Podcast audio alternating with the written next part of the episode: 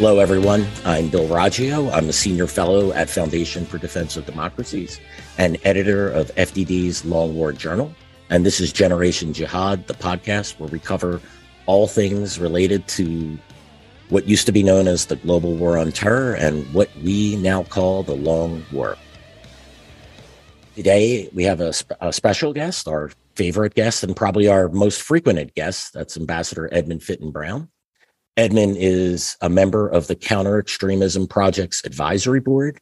He previously served as the United Kingdom's amb- ambassador to Yemen, and later as the coordinator of the United Nations Security Council's Analytical Support and Sanctions Monitoring Team. And today, we are going to discuss the latest report by the monitoring team. Edmund, welcome back to Generation Jihad. Always a pleasure to have you on. Thanks, Bill. Great to be here. Uh, yeah, it's great to have you. Uh, another report's issued. Um, the last time you were on, I guess that was what, early mid-June. We talked about the, the, the monitoring team's report on Afghanistan, the Taliban, and terrorist groups operating there. That was a, a fascinating and I think a very uh, enlightening report. A lot of new information, al-Qaeda camps, al-Qaeda leaders serving in the Taliban's government. Um, this current report uh, covers al-Qaeda and the Islamic State globally. It will touch on a little bit on Afghanistan. We'll gloss over that because I don't think there's anything that much that's changed between that last report and, and current. Um, but uh, we'll, and there's a lot in this report. I highly recommend everyone read, read it. Um, it's not very long, uh, with about twenty pages or so, give or take. Um, and a lot of detail on what's going on in the global jihad. We're going to highlight some of the sections we believe are the most significant. Um, but again, there, there's a lot we're going to leave on the cutting floor today. So, you know, again, give it a, give it a read. So first at the, the higher level, uh, I think this is a really good, I'm going to quote from the report as I like to do. I think this is a really good summation of the situation in the global jihad. This is something that we've described here at Generation Jihad as the ebb and flow of the jihad. You know, sometimes some regions they're up, some regions they're down, but, you know, these groups are resilient. Um, and I think we believe that that word is used in the quote that I'm going to uh, going to give you here in a second. And they they they're thinking in terms of decades and generations, while we here in the West tend to think in terms of election cycles. So here here goes. Here's that quote I was talking about. The threat of terrorism remains high in conflict zones and relatively low elsewhere. The situation is dynamic, and while the threat is suppressed in some conflict zones, the resilience of terrorist groups means that there is risk of resurgence in certain circumstances. Um, and also, so this report um, highlights two, in, in that same section, highlights two key threats. Um, the train, not the training camps in Syria, but the camps where they're, where tens of thousands of terrorists and their family members are being held in, in northern Syria. And then it also highlights uh, sections uh, uh, the, or the fighting uh, and the, the the worsening situation in the Democratic Republic of Congo and, and in the Sahel region in, in general. Edmund, uh, any thoughts on on that, what I think is a very interesting quote and what it and some yeah, of the highlights of that I, report? I agree, Bill. It's a good quote. And um And, and it makes that key point about the threat being currently suppressed in non-conflict zones, um, but the constant risk of resurgence, the fact that it is a dynamic picture with interplay between the conflict zones and neighboring countries and the non-conflict zones. Um, in other words, we mustn't relax. Uh, we must maintain counterterrorism pressure, and we must maintain our forward defense. Uh, there cannot, there can be no question of bringing the troops home, however attractive that idea is politically. Um, the, the mention of the camps in Syria, it's part of the wider instability in that ISIL core area in Syria and Iraq. And that, that those, to me, are a major concern. Um, and then again, Africa uh, remains very, very troubling, as you say. Um, and Afghanistan, as you say, we've, we've already covered that in detail in our last uh, podcast. But we'd be quite wrong not to mention that that is a third uh, very troubling arena. Yeah, you know, and you made a really excellent point. You know, one of my biggest concerns, and we hear this with the argument with Afghanistan, well, we left Afghanistan, it'll be two years at the end of August, and there hasn't, a terrorist attack hasn't emanated from there. uh, against the West. And, you know, it's that that type of thinking is what really worries me. That's the type of thinking that led to nine eleven. Um, you know, a, a threat existed in Afghanistan. Uh, I think Western leaders were very aware of it. The Taliban told us, you know, that we could contain al-Qaeda all the way up until it wasn't contained. And we got nine eleven and we got, you know, we we had several attacks that led up to that as well. Right. We had that were sort of pushed aside as being local. You had the Kenyan, Tanzania, you had the U S S Cole, and then some other smaller, you know, those are the two big ones that stick out. And, you know, the idea, and this gets back to what I was saying earlier, Edmund, about the, you know, decades and generations, that al-Qaeda is, in my estimation, is willing to wait two years or five years or a decade um, while it reestablish, allows the Taliban to reestablish control, while it reorganizes its leadership and, and has its safe haven. Um, you know, when it decides to turn its guns back in, on the on the U S, and you know, that's this is just the terrorist attacks. We also have to be concerned about those those insurgencies being run by those groups. That's the other part of the equation that gets mixed up. This is why the Sahel and Con- the Congo and um, even Yemen and, and you know Somalia and other countries, right, where where jihadists in Pakistan, jihadist insurgencies are raging. It's because it's ter- you know the terrorist threat isn't just an attack. A pinpoint attack here or, or a large casualty attack there. It's these insurgencies that are also occurring, and that they have to be looked at. They go hand in hand. Yeah, c- completely agree, Bill. And I mean, uh, I share your um, concerns about al-Qaeda. I've always uh, wanted to maintain people's focus on al-Qaeda as well as ISIL. ISIL excited people because of how flashy it was, how how violent it was, how brutal it was. And they, they got a little bit bored of al-Qaeda. But al-Qaeda's strategic patience has been borne out. Uh, from their strategic point of view, they had huge success with the Taliban taking over in Afghanistan. And they look like they're developing successes in the arenas where they're at, active in Africa as well. And uh, if you think about those insurgencies that you refer to, it, can we think of a single one that has been resolved peacefully and returned to stability? I can't, but I can think of a lot that are getting worse. Yeah, absolutely. That's a great point on the insurgencies. And you you nailed it with the Islamic State. You know, I always say it's the shiny object in the room. Um, it got everyone's attention, and rightfully so. I mean, look, it, it, what it achieved in Iraq and Syria was significant, and then its propaganda and the the, the wanton, you know, execution, public executions that were put online. Um, you know, I. It, I, I probably could be accused of having an al-Qaeda bias um, because of the strategic patience certainly concerns me far more than a flash in the pan.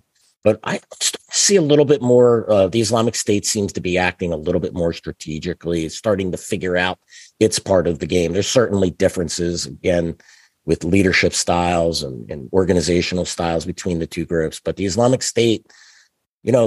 It, It didn't, you know, burn out. It wasn't a shooting star. I mean, we're talking, we're almost at a decade to the formation of the Islamic State now. It's here to stay. It has its resilience, just as al-Qaeda has its resilience. And, and um, you know, as we take our, our focus off, uh, stop opining about all of this and get to the meat of the report. But I think, you know, this this context is important to, you know, to understand why what we're going to talk about next.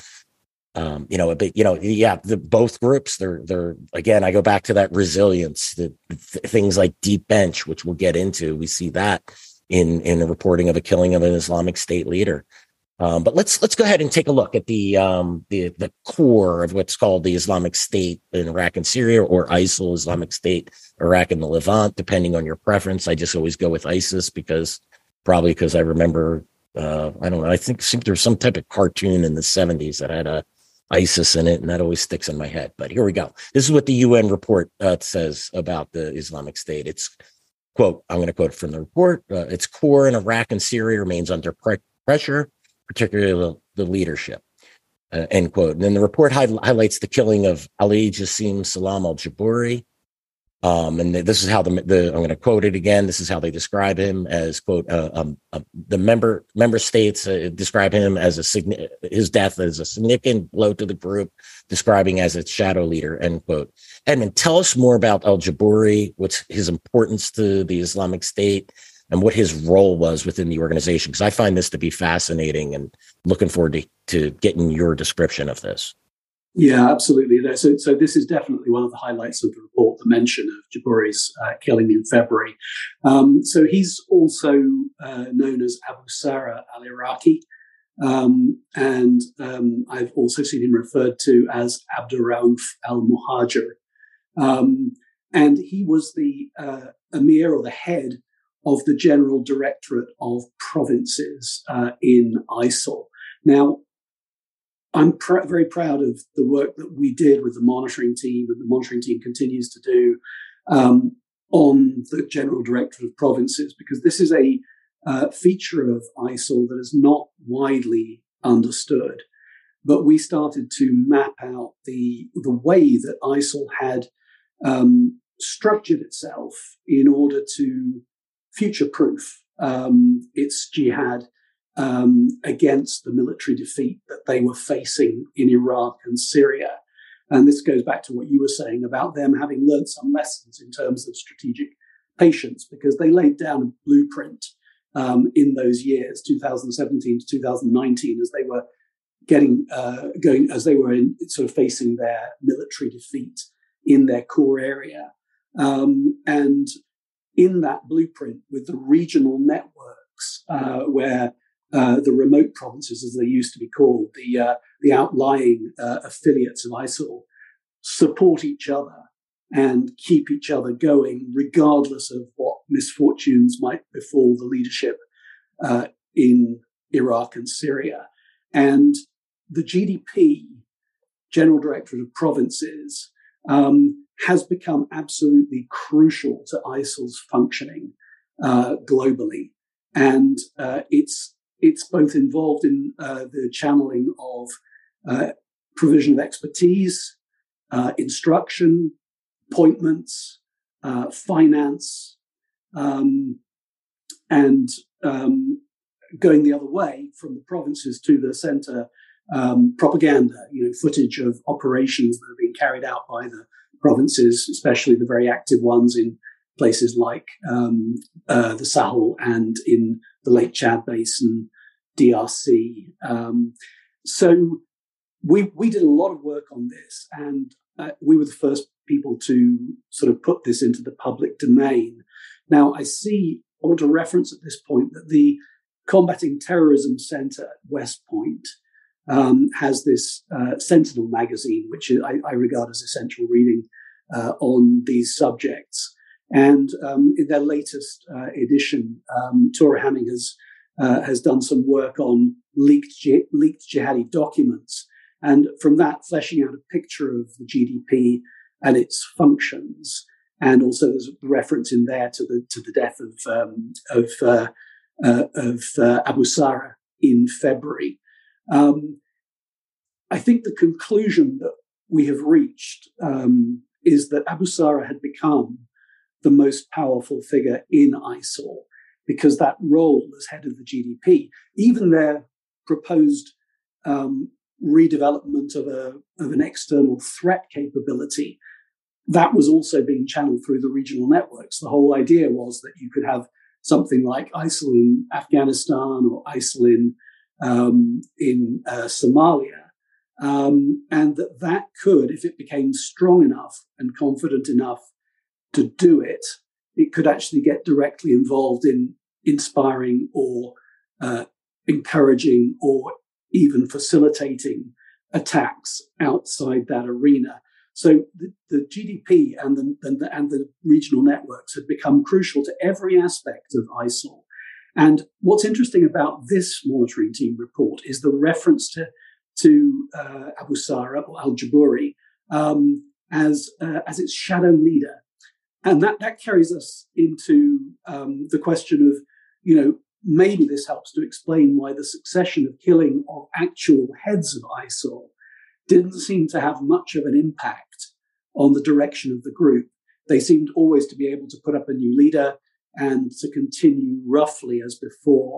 And maybe it was Abu Sara who was providing that sort of underlying stability, sort of uh, directing the group from just below the level of the of the leader, Um, and of course, it remains to be seen, and the report makes this point, it remains to be seen how much of an impact his death then will have on the functioning of the group. Yeah, the report goes, um, it, it names four individuals who they identify as a potential successor. I think this is what the State Department used to call for al-Qaeda, its deep bench. Um, the fact that we have four individuals that aren't known, how many, I wonder how many are unknown that could fill his shoes. But it sounds to me like uh, this is, he almost sounds, the the head of the General Directorate of the Provinces almost sounds like the role of uh, what al-Qaeda calls its general manager. Um, is that is that about right? I mean, he's the one who organizes the staff for, for the emir, but also communicates with the pro with the, what al-Qaeda calls its branch. Actually, al-Qaeda calls its theaters, what we call its branches or its affiliates, um, appointments, identifies leadership, deals with issues like training and finance. So, but would would you would you agree or disagree? I mean, I think in principle, yes. My, my sense is that Abu Sara had become even more than that. that more powerful. In some ways, he was really the leader of the group. Sure, sure. Yeah, I know within al-Qaeda, the general manager typically executes, you know, significant role. But yes, okay, that's um. Let's uh, we'll move on next to the next part of the report. It, the, the, there is a claim in there. This has been out there. I saw it in the Turkish press when it came out that the uh, the self-described uh, uh, caliph or the emir of the Islamic State, his name is Abu al-Hassan, al-Husseini, al-Qureshi. Um, supposed Turkish uh, intelligence, I believe it was, claimed that they killed him. We haven't had any reporting from the Islamic State. We haven't had any other country or intelligence service come out and say that he's dead. Uh, first, tell us a little bit about the, the latest Qureshi. What do we know about him? And what do you think about the validity of the reports of his death? Yeah, it's it's, it's an interesting one, Bill. So Abu al-Hassan um, has been the, the leader of ISIL since um, October last year. Um, and then, you know, the suggestion was that he might have been killed in April. If that were the case, he would only have survived for six months in the role.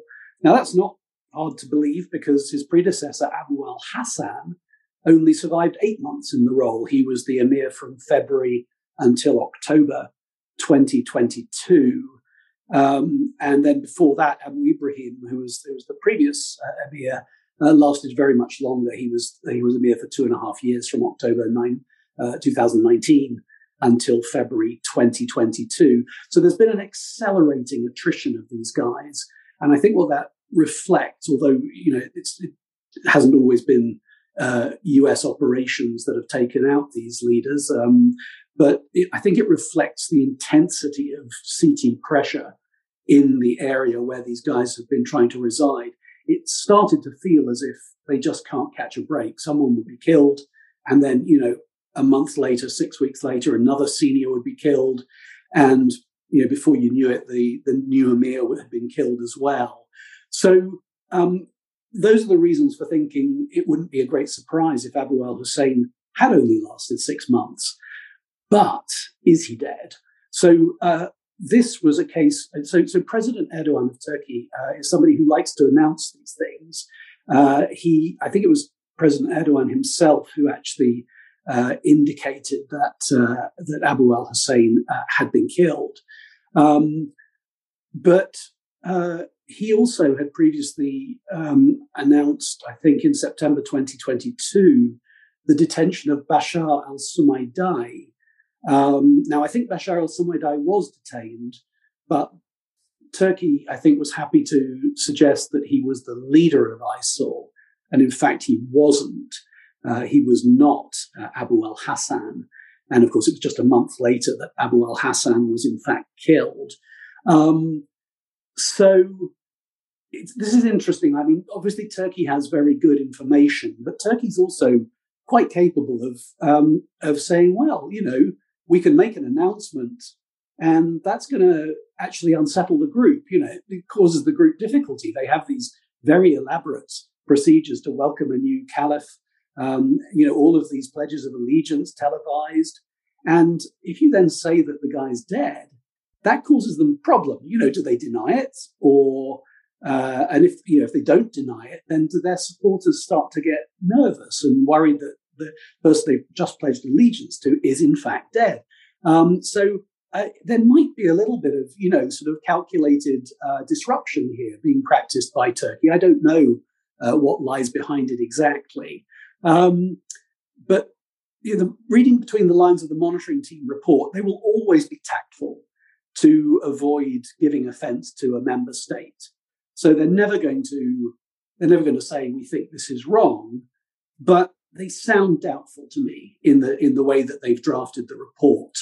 They mention the lack of confirmation from other member states that Abu al-Hassan uh, has been killed. And they also mention that there was some suggestion, I think also in the Turkish information, that Abu al-Hassan might have had a Syrian identity. And in fact, um, I don't think we believe that the leader of ISIL, at least for the foreseeable future, will be anything other than an Iraqi. Um, so bear in mind, the truth is that we we still don't even know what Abu al-Hassan's true identity is. We don't know, you know, because in, in some in previous cases, we've established the civil identity um, because ISIL identifies their leaders by um, by sort of nom de guerre. You know, they have they have Abu al-Hassan is the father of Hussein. It's not a it's not something that you would have on your driving license. Um, but you know, the monitoring team has assiduously got to the civil identities of these leaders, what they would have on their driving license, what they would have in their passport, and we just haven't got to that with Abu al-Hassan. We don't know who he is. We don't know the name of his parents. We don't know where he was born or anything of that kind. So, with all of that sort of said, I, I, I have to say that we can't possibly draw the conclusion that he's dead. He might be, but we don't know. Yeah, I concur. And that's a great point you make, Edmund, about the constraints that the te- the monitoring team is under and, you know, how they, ha- how they have to process and handle this information. They certainly don't want to dis- insult any of the countries providing the information. Um, you know, there is another thing here uh, as well. Uh, the timing of that was right before the election. And certainly Erdogan may have viewed that as being a potential boost to him. Uh, you know, making an assumption, that's certainly a possibility. But, you know, we'll we'll move on from that one. And um, so the next thing the report notes, uh, it says that the, I'll, again, I'll quote from it, quote, leadership attrition led the Islamic State core to adapt a flat command and control structure, end quote. Edmund, what does the team mean exactly by a flat command and control structure? Yeah, I, so I think this is a really important point that they're making. And, and, and around the same point in the report, I, I think they leave room for doubt as to whether maybe this leadership attrition has gone to the point where it's actually starting to damage ISIL's operational effectiveness. Now, member states have always disagreed about this. Um, and I can remember sitting with member states that I regarded as roughly equally well informed. And one would say, no, there's always going to be a new leader. It's never going to be a problem. They just pop up like mushrooms. Decapitation doesn't work. And there will never be, um, uh, it will, this will never actually really damage their operational effectiveness. And another equally well informed member state saying, no, we think that their leadership resilience is almost destroyed, and that they won't be able to bring on um, people of the capability of uh, a Baghdadi, you know, um, the, the famous former caliph uh, Abu Bakr Baghdadi. And I, I have to say that the, the acceleration of the killing in itself suggests that they're struggling with leadership because they're not able to bring someone on board and keep them safe. So that's a problem already for them. And if they can't keep them safe, then there's this issue, how do they communicate? And of course, they don't communicate at the moment. They're not able to um, actually issue um, the kind of messages that Baghdadi used to issue. And, you know, even his, you know, so, so, so that, you know, because the, the suggestion was that when Baghdadi did these video messages, uh, that was possibly one of the ways that he got himself detected and killed. So I think there is a real sort of problem for ISIL in terms of leadership resilience. I've always leant towards that analysis that this kind of pressure was gradually going to uh, damage their preferred model of leadership. And that, I think, is what's hinted at when they say a flat command and control structure. I think it means the dispersal of cells even in the core area. I think it means people operating in small groups with minimal knowledge of one another. um, a reduction in hierarchical command structures so that you can't be unraveled so easily, so that if you get to somebody, it doesn't lead you to somebody else. A delegation of authority to localities in the way that authority's already been delegated to the regional networks. And I, I think what that might mean is an improvement in their operational security at the expense of their command, control, and communication. And I think that may mean that it makes them less operationally effective. Yeah, I'm going to quickly comment on, you know, the decapitation slash assassination strategy. Um, I guess I fall in the middle middle there. I always say that the, you know, going after the leadership, it's necessary but not sufficient if it's not done on a scale, on on a wide scale, not done in a timely fashion. So if we're killing enough of their leaders um, in a you know in a short period of time, then yes, I agree. A decapitation campaign will have a, a, an effect. And that may be what we're seeing here. That may be what the U N report is alluding to. So, you know, a lot of people, you know, I always, you know, hear, oh, it just doesn't work. And it's like, it's not that it doesn't work. It's just that it has to be applied in a manner that will have the desired effect. And I, you know, look, I tracked that uh, campaign to target al-Qaeda's leadership in Pakistan. Um, from what two thousand five to about two thousand seventeen, and I just came away with the fact that al-Qaeda's bench was deep enough and we weren't killing them quick enough in order to cause the collapse of, you know, al-Qaeda was still communicating with its branches, still direct, you know, was it effective? Was it operating at one hundred percent efficiency? Certainly not. Was it at eighty? Was it at sixty? I don't I don't have the answer to that. I don't know who does. But I know that the group itself didn't collapse. We didn't see, you know, branches falling apart, even at the height, you know, with the problems with the Islamic State, right? When the Islamic State formed in Iraq, um, al-Qaeda was communicating back and forth in order to resolve those issues. And that was right at the time when the, the drone campaign was right at its peak. So despite the pressure that al-Qaeda was under, um, I would also argue that the strikes were confined to a, a very narrow area. If I recall, actually, I know this for a fact, uh, ninety-five percent of their strikes were in North and South Waziristan. And the idea that al-Qaeda's leadership was confined to that was just absolutely absurd. Just look at where bin Laden was killed. Um, and other key leaders we know were operating outside of those areas, including in places like Iran. But I digress.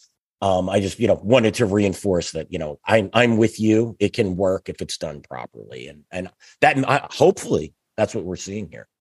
Yeah. I mean, maybe just two additional points um, on that, Bill, just again to mention Abu Sara and whether that's a, a decapitation of a different level of importance. Uh, you know, given the importance of the G D P in the way that I S I L um, functions globally, you know, unless he has a successor who's of a similar quality, Um, maybe that's also going to be um, something that will, you know, sort of compound the loss of, lead, of actual heads as well.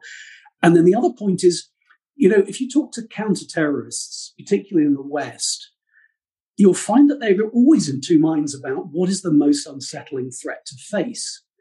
I'm pretty clear that the threat that we faced from I S I L um, before two thousand seventeen was much more serious than the one that we faced since two thousand seventeen, when you had a fully functioning group which was able to um, direct sophisticated international attacks with strategic impact.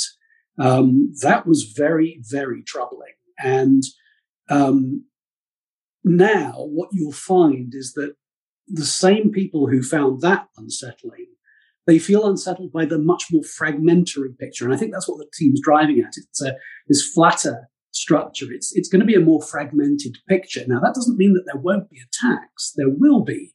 Um, mainly they'll be in conflict zones. But, you know, somebody is going to get radicalized online and they're going to talk to a friend of theirs in Afghanistan or a friend of theirs in Syria um, or in Somalia. And they're going to go out and hire a car and drive it into a bunch of people. And, and that kind of completely unpredictable terrorism, even though it doesn't have the same strategic impact, it's very unsettling. And so one of the things I used to try to uh, get across in the monitoring team was that however unsettled we are by those kind of attacks, we have to recognize that to some degree that is what success looks like in counterterrorism. Yeah, that it, it is a difficult one. I, you know, the big thing that always concerns me is capacity and, you know, uh, resilience capacity. Uh, obviously, when they could take control of a state like, you know, Islamic State did in Iraq and Syria, carved out a state there, or the Taliban in Afghanistan now. Um, but, and you know, uh, on the decapitation, I consider guys like Abu Sara or Al-Qaeda's general manager, leaders of the branches or provinces, right? Well, obviously branches, Al-Qaeda, and provinces for Islamic State, um, key facilitators. You can't, you know, just killing the emir certainly isn't going to do it for these groups.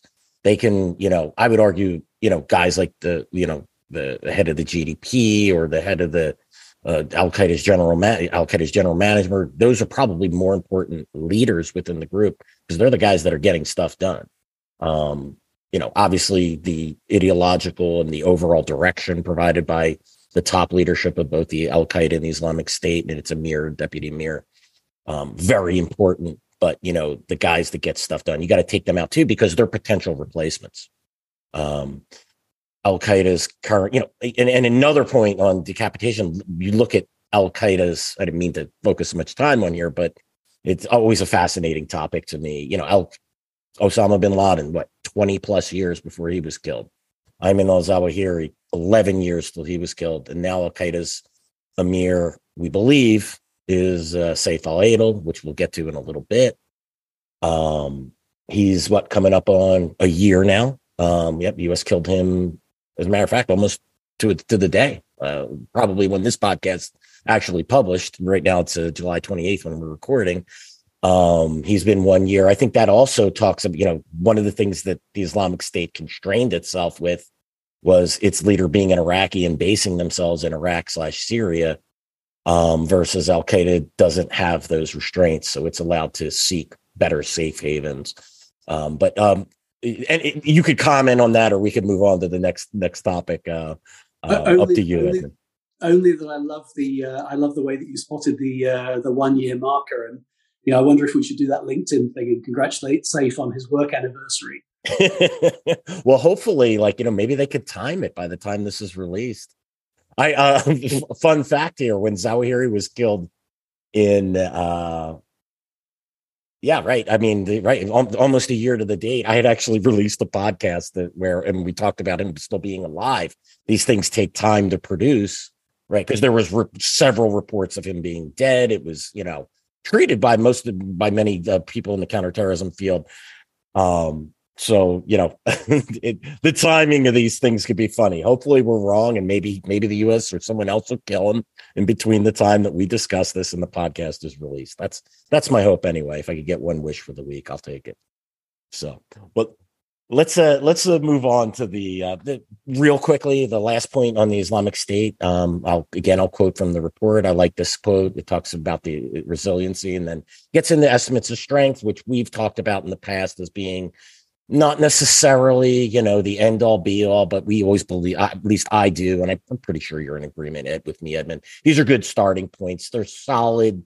They're good. You know, the number could be doubled, it, you know, very unlikely to be lessened in my estimation, but that's certainly possible. But here's what this says about uh, Islamic State in or, Iraq and Syria. It says, and, and I like this word, uh, I didn't cut this out. It says, you know, so it's saying, what it's saying is despite all the problems, and here we go, quote, never, nevertheless, ISIL is assessed to remain resilient, commanding between five thousand to seven thousand members across the two countries, most of whom are fighters. The group is... De- The group deliberately adopts a strategy to reduce attacks and use guerrilla tactics while reorganizing and recruiting. And end quote. I just think that's a, you know, this we're we're at a down cycle here for the Islamic State. Can they get it back? I mean, I cut my teeth on Iraq in this business. You know, I'll, you know, by two thousand five, Al Qaeda in Iraq's on the upswing. By two thousand seven, it controls large areas. Then the U S launches the surge. I was in Iraq for that, and several embeds. They beat them back. By two thousand eleven, we kill a ten. Was it two thousand ten? We kill the emir, uh, Abu. What was it uh, Abu Omar al Baghdadi and and his God names are escaping me. But the and his uh, al-Qaeda, uh, Abu Majer, I believe it was, al-Iraqi, is that his name? He was the al-Qaeda representative. Uh, someone will correct me on that, I'm sure. Um, and al-Qaeda was at its low, in Iraq was at its low point. Um, but yet within three years, it's back. We got the, the al-Qaeda takes control of large areas, that it morphs into the Islamic State because of the dispute.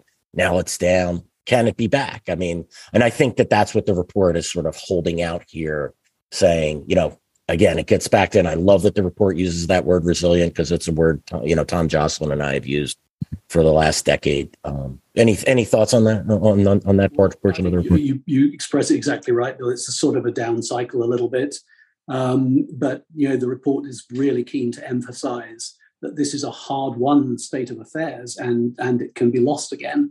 So you know, it, important to maintain this counterterrorism pressure. I think the one thing I I, I want to add is. is that I'm really glad in the report to see this emphasis on the core area, Iraq and Syria, um, especially Syria. Um, international focus often moves on to, you know, the next shiny thing. And quite understandably, international focus moved to Africa, moved to Afghanistan. Um, and those are really, really important points. And of course, we're going to come to them. But you mustn't ever think that you've dealt with Syria. Um, and, um, you know, in my view, Syria remains central to the global Salafi jihadi threat. Um, there is no prospect of peace, stability, or reconstruction in Syria. The Sunni majority will never acquiesce again in Alawite rule. ISIL and al-Qaeda, they know that. They understand it. Um, they have ungoverned space to exploit there. They have a natural constituency. And this carries across the porous border to Iraq as well, with its own sectarian and internally displaced persons challenges. So, you know, Idlib, Idlib as well in northwestern Syria, it's an extremist enclave. So despite setbacks, these Salafi jihadis, these Sunni extremist terrorists, they expect to win in Syria, and that's why they're never going to give up on Syria, no matter how many casualties they take in the interim. Yeah, it's it's really fertile ground for, for the jihadists.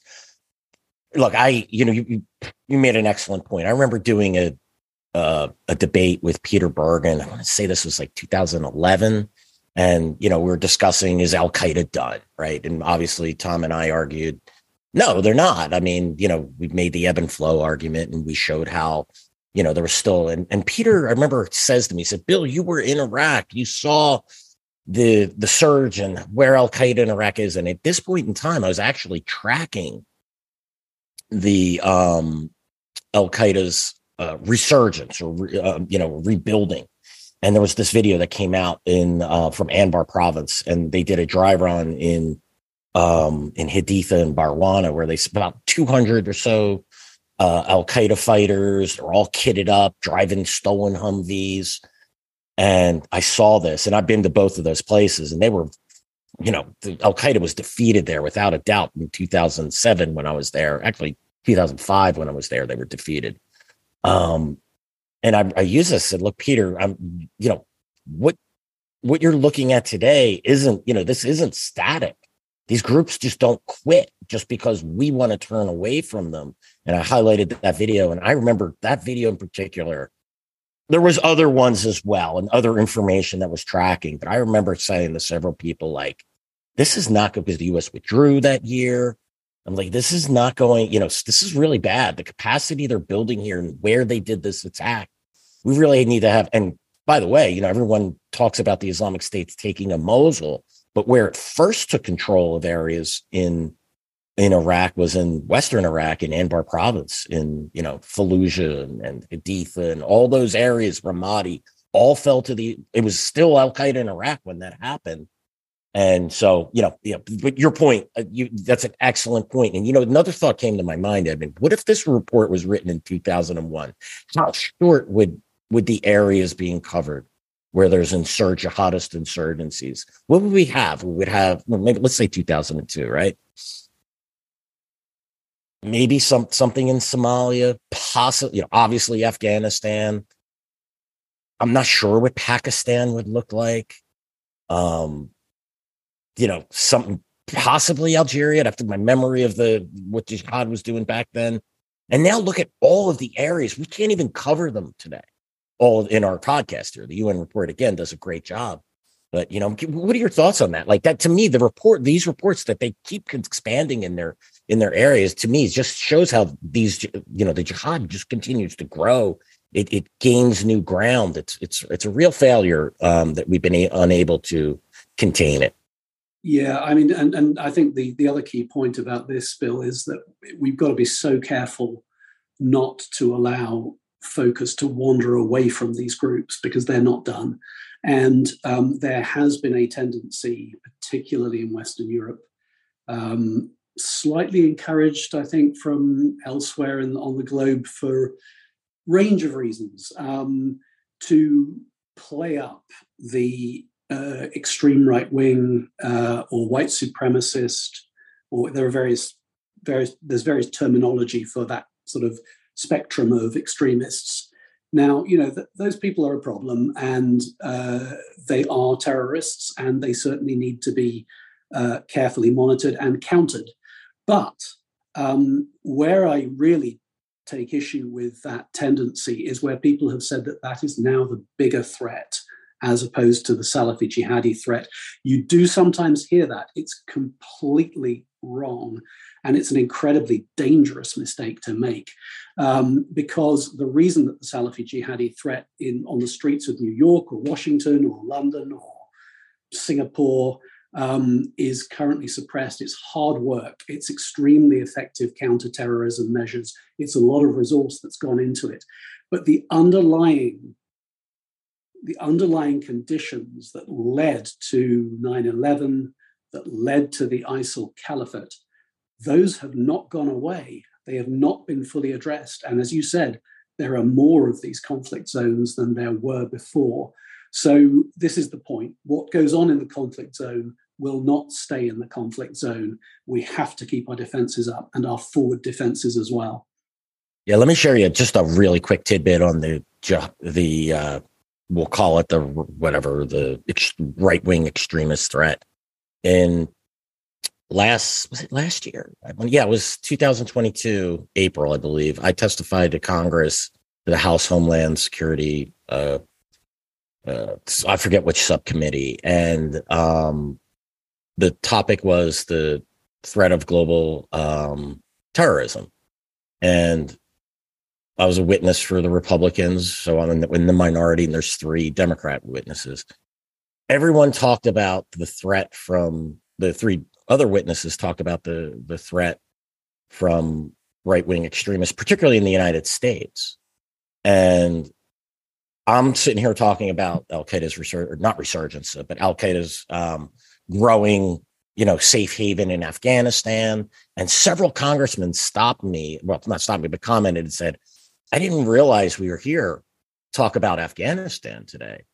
And after the third time, I I had to just, I just couldn't hold my tongue.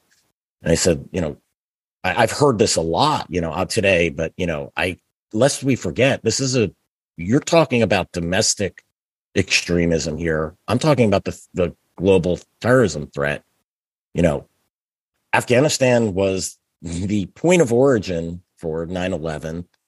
The Taliban's back in control. Afghanistan, you know, I had to lay out the case. I didn't get that again, but the whole, the whole committee uh, hearing, I just was flabbergasted and disgusted. It was, I, I wanted to say to them, am I in the right committee? You know, am I at the right hearing? Did I come in on the, the, the you know, the right wing extremism committee and somehow talk about the threat to global terrorism? So that here in the, you know, I know you said Western Europe, but here in the United States, that's, they don't, you know, most people don't want to hear about this. They want to talk about domestic politics, domestic extremism, things of that nature. It's very unsettling. Um, I'm with you one hundred percent on that. And, you know, sorry, I went off on a tangent there, but this is this is part of the threat. This is the lack of attention that are be give, being given to these areas. And um, it's very concerning. It is. No, it is. It is important to cover it. And I mean, you know, the, I've mentioned Western Europe, and of course the United Kingdom is often in my mind. And uh, uh, it was interesting to see the Shawcross review recently of the PREVENT program in the United Kingdom. And, and you know, he reached the right, Shawcross reached the right conclusion, which was that the the U K had drifted too far away from prevent of the um, uh, Islamic extremist threat, and it found it easier and more palatable to do a disproportionate amount of work on the sort of extreme right wing or incel or, you know, the various uh, uh, various types of uh, uh, non-Salafi um, jihadi threats. And that's now going to be corrected in the U K. They're going to they're going to they're going to sort of uh, insist on putting more emphasis back onto the Salafi jihadi threat, and that is the right thing to do. One of the things that's coming up in the United Kingdom, and I think this is probably true uh, by extension in Western Europe. I don't I don't think it applies particularly in North America, um, but we are looking at an increasing frequency of release of radicalized uh, uh, extre- Islamic extremist prisoners. And there's going to be a lot of these people coming out. And, uh, you know, if you if you don't use your resources wisely to monitor whether these people are still a problem and whether they're going to be starting to turbocharge, you know, extremist circles and generate new attacks, then sooner or later that's going to come back and bite you, as it already has done in the U K. Yeah. And, you know, that's a great point you make about the releases, because we are what we're twenty-two years after nine eleven now, almost we're almost there. Um, a lot of these convictions, a lot of these prison sentences are coming up. There's going to, there's release. And, and I know the U K has problems of keeping, uh, not even being able to prosecute some well-known jihadists. That's a whole nother subject. I'd love to hear your opinion on another day, but uh, jihadist preachers, right? Who are, I mean, I read their statements, I see who they're involved with, and it's amazing to me that they are still. So, yeah, lots of lots of problems on that front. Um, probably a great conversation for another day. Let's uh, let's turn to uh, what the report talks about. And I'll, I'll, Al-Qaeda's what Al-Qaeda refers to as its general command. Um, nothing really groundbreaking here. A lot of this, again, we discussed in our last uh, podcast from June on Afghanistan, but. Um, It does note um, that Sayf al-Adel, he's still thought to be in Iran. Um, if this is true, and there's we know there's other senior al-Qaeda leaders, they've been identified as being sheltering in Iran as well. Um, what are the implications of this for, for Iran, for al-Qaeda, and for, I mean, you know, if they're in Iran, I mean, the, I don't see a country that's going to be willing to conduct a strike there other than an assassination like we've seen, but these are really difficult to get to them. What, what are the implications of him remaining in Iran one year after succeeding Osama, or, or I'm sorry, Ayman al-Zawahiri? Yeah, no, I mean, this is a really big deal, isn't it, Bill? And, and um, you know, I mean, even when Zawahiri was alive, you could have made a case for saying that the global leadership of al-Qaeda was in Iran, because it wasn't, as you say, it wasn't just Sayf al-Adel. It, it was Abdulrahman al-Maghribi and a whole bunch of other Um, al-Qaeda seniors, um, uh, basically sort of, you know, forming the most concentrated committee of al-Qaeda leadership anywhere in the world, whereas Zawahiri was somewhat on the edges um, in Afghanistan. Um, and then and then Zawahiri was killed a year ago, as we said. So now Sayf al-Adel is the leader and is still in Iran, and those guys with him are still in Iran. Um, so, you know, this is a really interesting phenomenon politically. Iran now hosts the leadership of al-Qaeda, including the leader. So that begs a number of questions. You know, one is, um, does Iran want him to stay or go? Uh, you know, I think perhaps perhaps it's too big a subject for us to get into the, the calculations that might go into that. A bargaining chip, insurance against al-Qaeda attacking Iran, Uh, just a de- delight in in, um, in sponsoring any group that's going to uh, cause problems for Western al- Western adversaries of Iran. Um, we don't know. Do they want him to stay or do they want him to go? And does he want to, to stay or to go? Um, where would he go? It'd be fascinating to see where he would end up if he did leave Iran. Would he be welcome in Afghanistan, or would that, you know, run the risk, you know, after what happened to Zawahiri, of bringing down further embarrassment on the heads of the Taliban? But on that um, point, Edmund, real quick, has the Taliban really paid a price for Zawahiri being in Afghanistan? No, no, they haven't really. And, and of course, I don't mean to suggest that they have, but it, they were embarrassed, I think, You know, that, other than embarrassment, but that goes yeah. away. I mean, there's a short memory yeah. that exists out and, there. Everybody and, wants to talk with the Taliban. So, which is why I say that there's no guarantee, in fact, that he would not be welcome in Afghanistan. He might be. They might say, yeah, this could embarrass us again, but it's worth it. So it's possible that he would be welcome in Afghanistan. I don't rule that out. Yeah. Uh, listen, and I don't know the answer to that. I think there's, you know, there's an equation yeah. here as you're talking about. I'm not saying he would go to Afghanistan. I'm just, my my my point on that was, is like, I really don't think Afghanistan paid any price other than some discomfort from, you know, from that. You know, countries yeah. still want to talk with them. The U S State Department's going to meet with Taliban officials if they haven't done so already. And, you know, everybody wants to give them aid. It's just a matter of detail. How yeah. to make it happen. I mean, no, I mean, you're right. I don't think, I don't think the Taliban has paid a price for it. Um, and, Maybe it's not just a question about whether they would be afraid to host him, but also maybe whether he would be afraid to go there, because ch- changing countries, moving, having a new base, the fact that his predecessor was killed there, you know, those those might all be things that would be in his mind. Um, and then, um, you know, so uh, one of the interesting factors here is there is some tension and some public mudslinging going on between Iran and the Taliban right now about whether the Taliban, you know, uh, are hosting terrorists. You know, I think Iran has just accused the Taliban of, you know, sort of bringing in ISIL figures into Afghanistan, and something that something that the Taliban has denied. So, uh, so that's that's interesting background noise to this. But of course, it's also true that there are very strong back channels that exist between the Haqqani network and Iranian intelligence, uh, reflecting their common hatred of the West. So you can bet that the Haqqanis and the Iranians are talking about Sayf and, you know, what's going on and how is this likely to develop over time.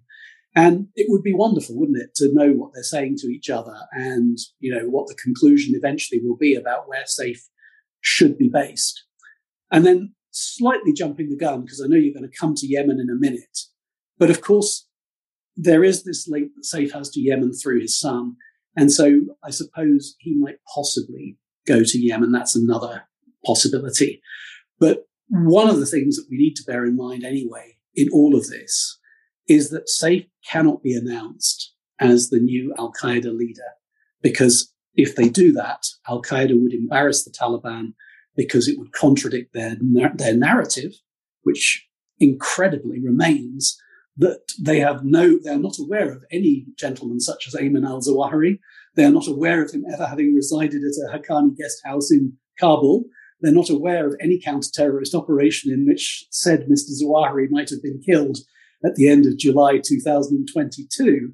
And so with the Taliban maintaining that ridiculous denial, uh, al-Qaeda can't announce Sayf as the leader. They have to continue to, get, to carry on as if Zawahiri was still alive. It's really weird. And I know we've discussed this in past podcasts, but they really are in a box on this one, because they can't lie about him, how he dies, right? They want him to be a martyr, but they just can't announce it because of the embarrassment to the Taliban. Um, re- really interesting dynamic. Um, I also think that Al Qaeda learned from lying from the Taliban about lying about the death of, uh, Uh, Mullah Omar, and, you know, the Taliban playing, basically playing Weekend at Bernie's with his corpse by issuing statements in his name and things like that. And that was, you know, really almost caused the destruction of the Taliban. You know, when people talk about, oh, the Taliban being disunited, that was the only time where I was saying, hey, there's a serious problem here. And by the way, the Haqqanis played, particularly Siraj and his father, Jalaluddin Haqqani, played a significant role in putting that band back together so well that they took control of the country six years later. Um, but hey, Edmund, that's a great, let's jump into um, the U N reports claiming that, claiming that Sayf al-Adel's son is inside of Yemen and playing a key role within the organization. Tell us a little bit more about that. Yeah, I mean, um, I find this is one of the most interesting points in the report. Again, I know, as this, well. is, this is news to me. Um, and possibly, of course, it enhances Sayf's control over A Q A P media. Because A Q A P, Al-Qaeda in the Arabian Peninsula, has always been uh, really important from the point of view of supplying a lot of Al-Qaeda's propaganda. Um, and so, you know, I, I, I'm not sure how clearly we can read this in the propaganda, but it might be one of the things that is attractive to Sayf in having his son there in uh, in Yemen. Um, potentially, it offers him a new base if he if he if he were if we were ever really strapped. You know, had to leave Iran, couldn't go to Afghanistan. Maybe he could go to Yemen as another option.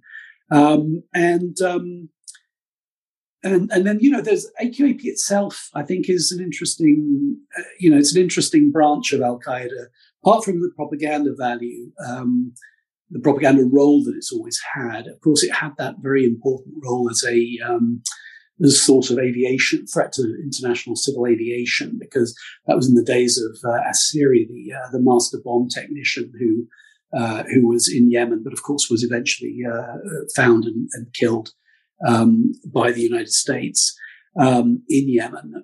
So there's something iconic about Yemen for al-Qaeda still, I think. And um, and so, you know, I think I can I can see why Sayf considers it interesting.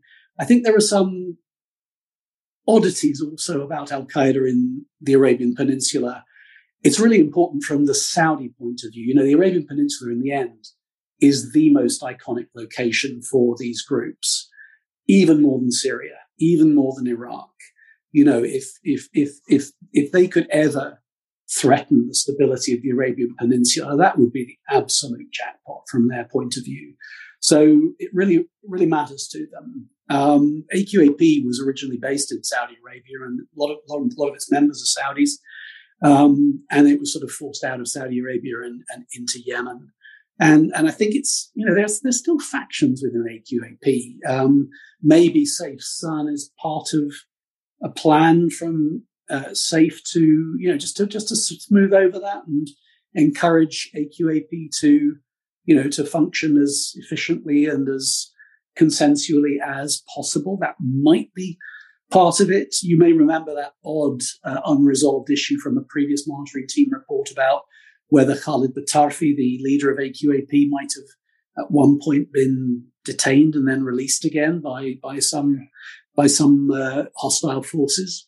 Um, I don't think we ever fully resolved that, but there is a there's a sense in which maybe Batarfi hasn't been particularly effective as the leader of A Q A P.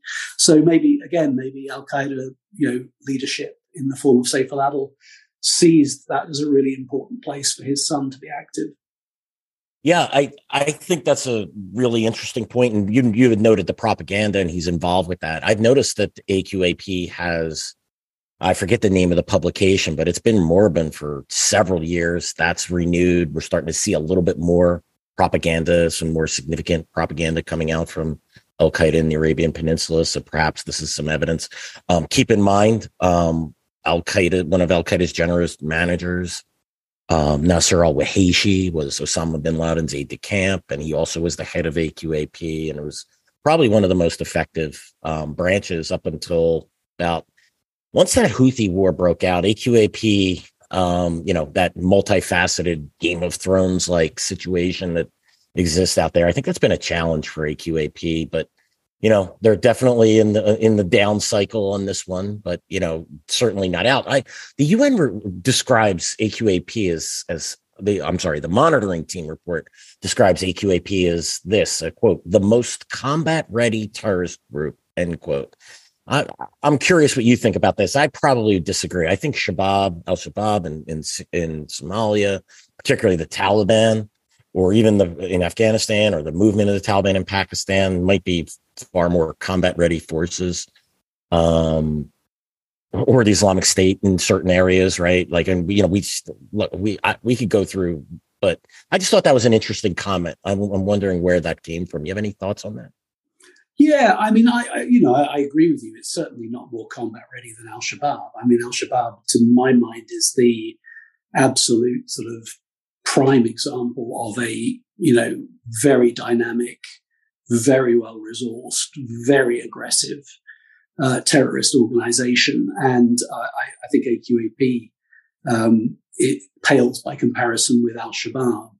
Um, but I think perhaps it is this point about how iconic the Arabian Peninsula is that gives A Q A P this particular um, aura of importance. And then, of course, that history of the threat to civil aviation, because for a long time, that was the threat, wasn't it? It was, you know, that was what we were worrying about. The thing that kept us awake at night for years and years was that somebody's going to bring down an aeroplane, and that probably that the explosive device that brings down the aeroplane will have been designed uh, and uh, and deployed from Yemen. Um, so that was, you know, that's and that stays with people. You know, I don't think that Asiri was able to pass on his expertise to anyone as brilliant uh, a, a sort of evil mastermind as he was, but but still, you know, it's, I think I think that his legacy is still there. Um, the Yemeni civil war generates ungoverned space, and al-Qaeda in the Arabian Peninsula is very well embedded there. And you know, it has at various points taken territory, then it's been pushed out of territory. But it's always been able to embed very successfully uh, amongst the Yemeni tribes. It's managed to secure a role for itself in the civil war against the Houthis that you refer to. And so that's always generated a certain ambivalence there in Yemen, where some people say, well, at least they're fighting the Houthis, um, rather than seeing them as primarily an international terrorist group. All of these things, I think, give them resilience. And then I suppose the last thing I would say about them is that they were the most recent group to project a serious threat into the United States with the Pensacola attack in December two thousand nineteen. So I think these are psychological factors which perhaps have meant that member states have slightly exaggerated the um, combat readiness or the strength of A Q A P. Uh, I don't, you know, I, I don't think it's wrong to be concerned about them. I think it's right to highlight them as a threat, and I think their history, their tradition of projecting a threat, means that they will always be ready to do that when the opportunity arises. But I agree with you. If if you're looking for a pecking order within al-Qaeda, then uh, surely, surely al-Shabaab uh, is, is well above al-Qaeda in the Arabian Peninsula. That's a that's a fascinating analysis, Edmund. I appreciate that. I. I pondering this as I'm, you know, putting the questions together. I'm like, comment really, and I think you're right. I think there is a psychological, a historical importance given to A Q A P. I want to be very, you know, very, again, very clear. It is a threat. It is a serious threat. I just wouldn't describe it as the, you know, most dangerous. And now let's get to another assessment from the report. This one, and look, I, I love these reports. Uh, everyone know, knows by now, um, probably one of its biggest fanboys. And that's okay, but there's always going to be areas where we disagree, and we're going to move on to Central and South Asia. I'm going to quote directly from the this, from the report. Quote, member states assess ISIL-K, that's the Islamic State Khorasan Province, as the most serious terrorist threat in Afghanistan and the wider region, benefiting from increased operational capabilities inside Afghanistan, end quote. And I'm going to go on to, I'll try and keep this Afghanistan rant to a minimal, because I think I did it the last time. Again, the most serious threat is the Taliban and its alliances with the other um, terror groups that it shelters, al-Qaeda, the movement of the Taliban in Pakistan, to just to scratch the surface, the the milieu of the terrorist groups that operate, you know, in Pakistan that are that are sheltering in Afghanistan and going into training camps. But, you know, on its face, I just can't understand how they could say that the Khorasan province is, is the threat in the even in the region. The the movement of the Taliban in Pakistan conducts attacks inside of Pakistan daily. They shelter in Afghanistan. They're being they're using a training camp in Kunar province that is being run by Al Qaeda. They have close ties with the Afghan Taliban leadership. I could go on and on. So it's always these, you know, th- this is where I think what you had said, you know, how Um, a lot of countries, a lot of analysts tend to get hyper-focused on uh, the Islamic State. They sort of, you know, they see them as that uh, that bright and shiny object. Um, but what are your thoughts on that, Edmund? Yeah, I mean, um, I, I I don't disagree with your analysis, Bill. I, I, I but I don't quite read the report the same way that you do. I, I'm I, I'm conscious that the team finds it difficult to write this section of the report just two months after the nineteen eighty-eight report. You know, there's in every every April they have to write their annual report on the Taliban in Afghanistan, and then the June report on ISIL and Al Qaeda globally, the one we're discussing now, um, is written just two months later. And so, you know, that April to June timetabling, it, there isn't that much new to say over two months. Um, but what you say, you have to say something. Um, because, you know, the idea of a global ISIL al-Qaeda report that doesn't mention Afghanistan is is is absurd. Um, and, and what you say, it has to be consistent with what was said two months earlier in the nineteen eighty-eight report. I, I think they have correctly emphasized the importance of the Pakistani Taliban. They've talked a lot about oh, it in the report. Yeah, that is clear. But I mean, again, I'm yeah. directly quoting him, and they're saying they're at least the again yeah. member states assess ISIL-K as the most serious terrorist threat yeah. in Afghanistan. Yeah. I mean, that's very definitive. Yeah, no, your quote is accurate. Of course, it's accurate. Um, I think. Um, You know, in a sense, T T P is at the heart of the Afghan dilemma, isn't it? Uh, it's a threat to Pakistan, but it's also one which the Afghan Taliban, although they need a good relationship with Islamabad, it's not one that they are well placed to tackle, and they're not ideologically inclined to tackle it. You know, these people are their friends.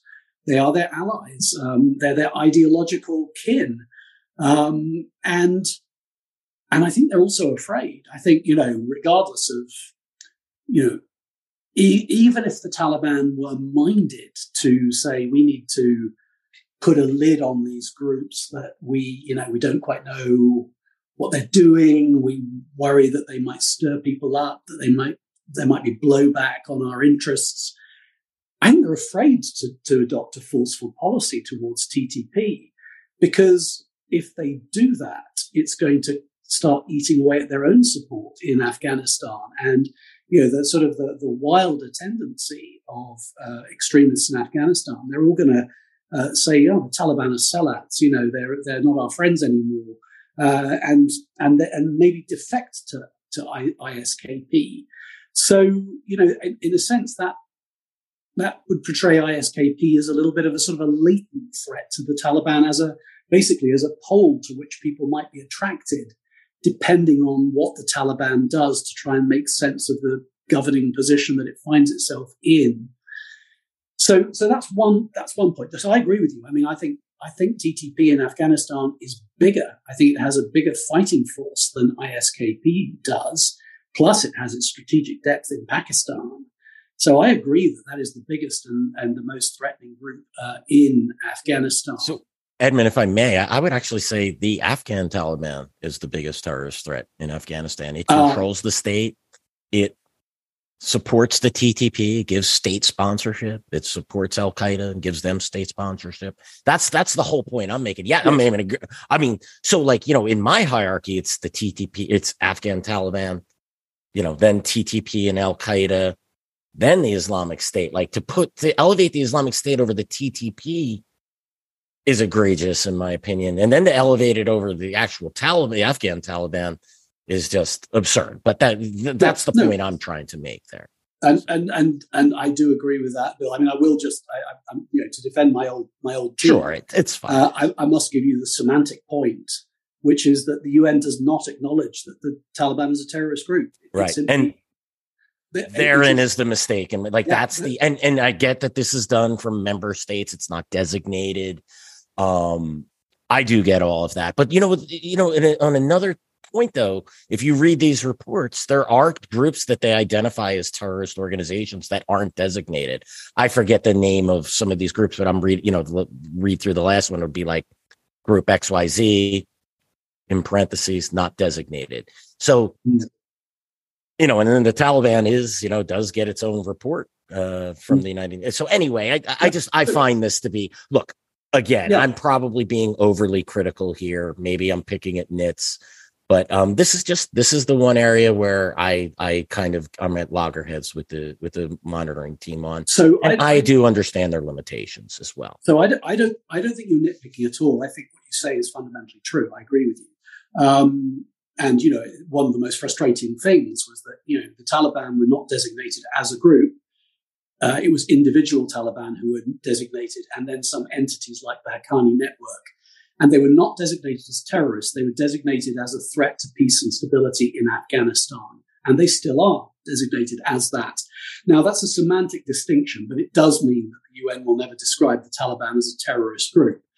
But the, the, there is a crucial point that you're making here, um, and which I want to develop upon. And this is, this is where we get to, I think, the thing that really troubles you in policy terms, and troubles me as well, is that the if you allow this argument that I S K P is the big threat, and you don't mention the the Afghan Taliban, never mind the Pakistani Taliban, then you immediately lead into this, uh, what I consider to be um, siren song, leading you onto the rocks of trying to embark on counter-terrorist cooperation with the Taliban against I S K P.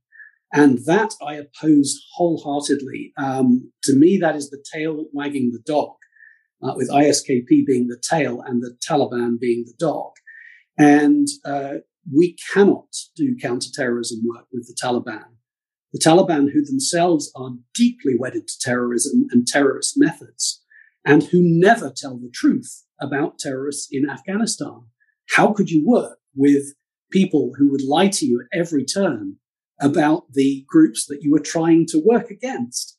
Um, and never mind the, the moral and ethical pollution that you would suffer if you encouraged the Taliban to get on with what would no doubt be completely, um, uh, you know, ruthless, um, unlawful intimidation of uh, Salafi populations, um, you know, rounding people up, torturing people, Uh, designating political opponents as terrorists. So, you know, I, so I don't think you're nitpicking at all. I think, I think you, what you're going to here is an incredibly important point, but it's beyond the scope of the report. No, Edmund, that, that is exactly, you, you got to the root of my uh, displeasure over this, because it does have consequences. How do we allocate resources to fight terrorism in Afghanistan and the region? If the answer to that is to cooperate with the Taliban, then we've already lost.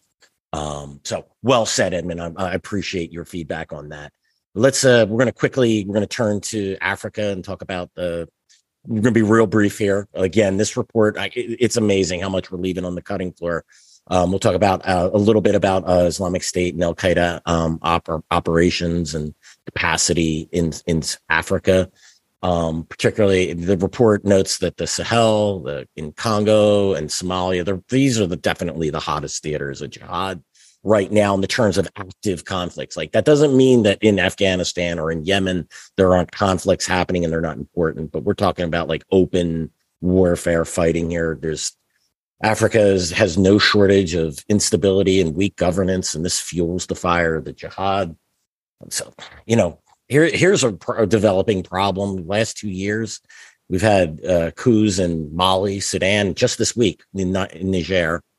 And then there's been, I took a look at the list. There's multiple coup, coup attempts in numerous other countries. Um, it's fascinating. If you, you take a look at that list, it, it's, it's head shaking. You wonder why there's instability in Africa. It's because governments are often fighting for their own, internally fighting for their own survival. Um, typically in a coup, um, the victor of, of that attempt, be it the government in power or the winner of the coup, you know, they, the the outside uh, plotters, uh, they're going to consolidate their power in the center and ignore the peripheries. And in Africa, the peripheries tend to be in bad shape to begin with. Um, so, you know, the we, I think as we've seen, the coup in Mali, that's had serious implications. The, the new government um, is anti-France, anti-West. Um, they evicted the French counterterrorism force, and and in Mali now, Al-Qaeda and the Islamic State are flourishing. Tell Ed, I mean, just briefly, give us a quick assessment of what the situation is in Mali and how Al-Qaeda and the Islamic State are benefiting. Yeah, I mean, it's it's grim, Bill, and and, and this is this has been grim for a, a while. But you're right; it's it's got it's taken a grim turn, uh, in particularly in the last. Uh, Uh, a year or more, um, with political instability, coups, um, uh, falling out with France, falling out with the United Nations. Um, And, and you mentioned Niger, you know, which neighbours Mali. So, you know, that, that's that's been a tra- that's been attacked by extremists operating in the tri-border region of Mali, Niger, and um, and Burkina Faso. Um, and it's attacked in the east uh, by by I S West Africa province uh, from the Lake Chad uh, basin. I mean, and, and, and of course, you know, it's this is where we ought to put up a map, really, because I mean, even looking at the map of Mali is just. It's just uh, boggling when you look at the, the, the sheer geographical size of Mali. And, you know, you talked about the peripheries and the capitals. I mean, you know, um, increasingly what happens in Bamako just has no resonance at all in uh, in those outlying areas, those vast outlying areas. And that's been part of the problem, of course, you know, the contracted out security, you know, local strongmen, militias, militias that take then take on an Islamist tinge or... So you know, it's it, it, it's it's it's been highly problematic for a long time. Um, the um,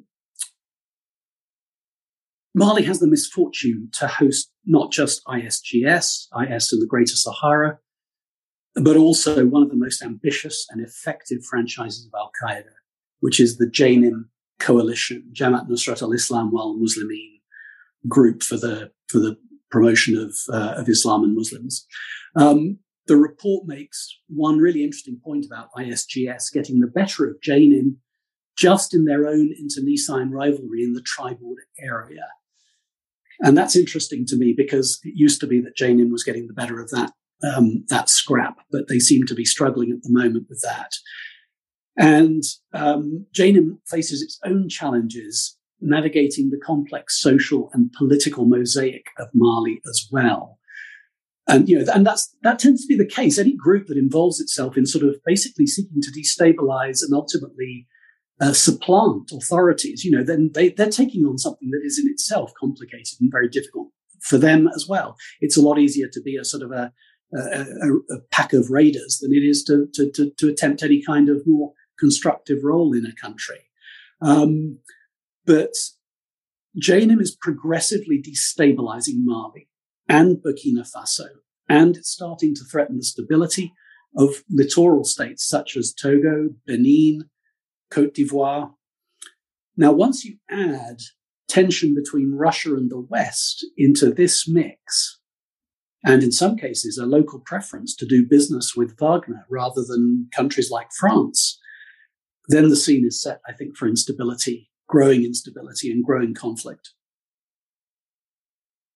Yeah, I, you know, Caleb uh, and Caleb Weiss, who, you know, my co-host couldn't make it today, and also partner editor at the Long War Journal. He, he we highlighted the the situation in Mali in a recent podcast, and he had noted that uh, basically that the Islamic State took control of a province, and that's it's really significant. The the issues that are Mali.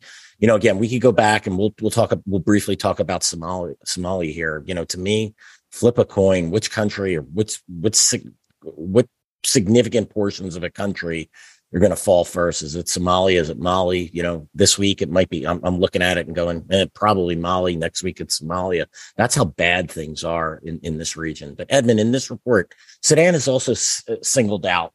Um, how are the Islamic State and Al-Qaeda taking advantage of the recent instability there? What are the implications to the region? Yeah, I mean, this follows naturally, doesn't it, from our discussion of Mali? Um, indeed, the, I think the whole Sahelian fault line across Africa from, from west to east is becoming ungoverned space, ripe for exploitation by terrorist groups. Mali, Burkina Faso, Somalia, Sudan, now concerns about Niger. All of these, you know, are, are challenges, and they're going in the wrong direction. Um, rivalry between Russia and the West reduces the effectiveness of the international community in addressing and containing these risks. As the report says, you know, I S I L has been long established in Sudan. You know, I can still remember, uh, you know, sort of reporting years back that, you know, I S I L had its presence in Sudan. But it was it was sort of a facilitation and transit base. Um, it was one of those classic setups where the Sudanese authorities weren't going to worry too much about I S I L as long as I S I L didn't, you know, sort of um, make things go bang in Khartoum. And that's always a dangerous place to be because, you know, that's a classic case of the cuckoo that takes over the nest potentially. Um, now, we're not there yet in Sudan. It's at the moment, it's a different kind of uh, civil conflict there. But but the question of it being exploited, uh, that's another matter. Um, certainly, the conflict offers new opportunities that ISIL and al-Qaeda will seek to exploit. Um, and we mustn't forget Sudan's history, of course, as a base for al-Qaeda in the nineteen nineties. So, you know, something of a danger there of back to the future. It's not as if Sudan ever fully came to terms with that dreadful period of its history when it was dominated by Turabi and Bashir. Yeah, that people forget. That's that was a safe haven for bin Laden. He invested a lot in infrastructure in in the Sudan. You know, and a real quick point on on Niger, and then we'll we'll talk about Somalia and then close out for the day. You know, Niger, that's really worrisome. It's not mentioned in this report, but it, Niger has been a stalwart partner um, for the U S, for France, for counterterrorism efforts in the region. U S has a drone base there. I don't, you know, I haven't been able to dive deep into what this, what the um, the new government is going to look like, what their position is on this. But you know, if if Niger is taken out of the game, this could be a very significant problem for the West. But um, let's let's go ahead and move on to Somalia, Edmund. Um, so the, the the the monitoring team notes that the anti-Al-Qaeda coalition, of course, the that would be the Somali government, the U S, uh, the African Union mission, uh, known as ATMIS, that's uh, operating there in Ethiopia. That they've had, I'm going to put this in quotes because these are definitely not my words, quote, significant success in counterterrorism operations, end quote. Um, however, this has been, again, quote, mirrored with increased attacks, end quote, from Shabaab.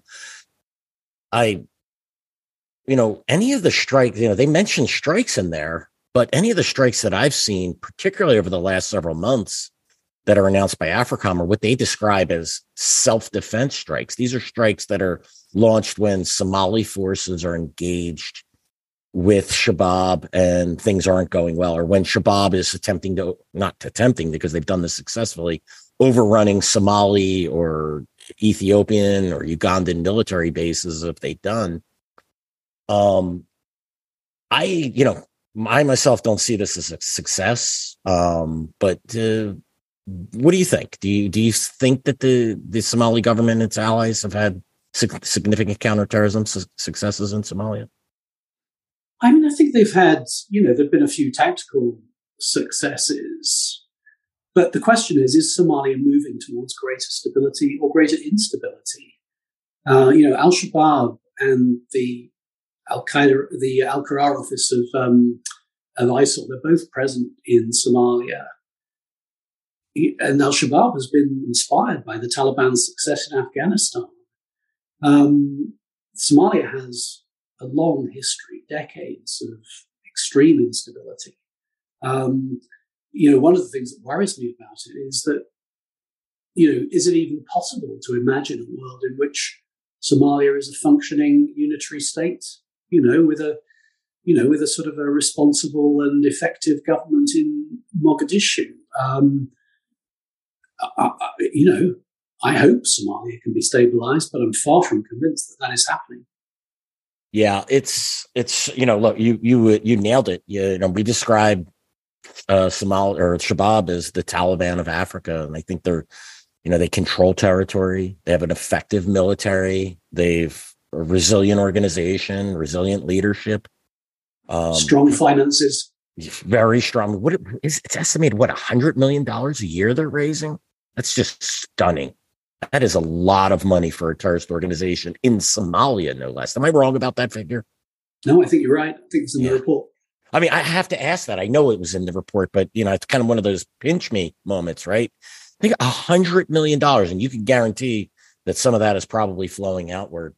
Well, look, I, I again, I know we left a lot off the table. I, I highly recommend everyone give that report a read. Edmund, do you have any last thoughts before we part?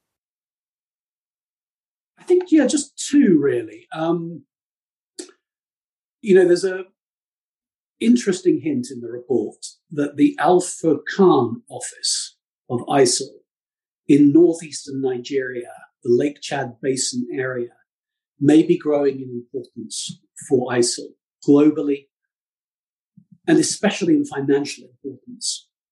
Now, the team has struggled to cover Nigeria and IS West Africa province and the Al-Furqan office in detail.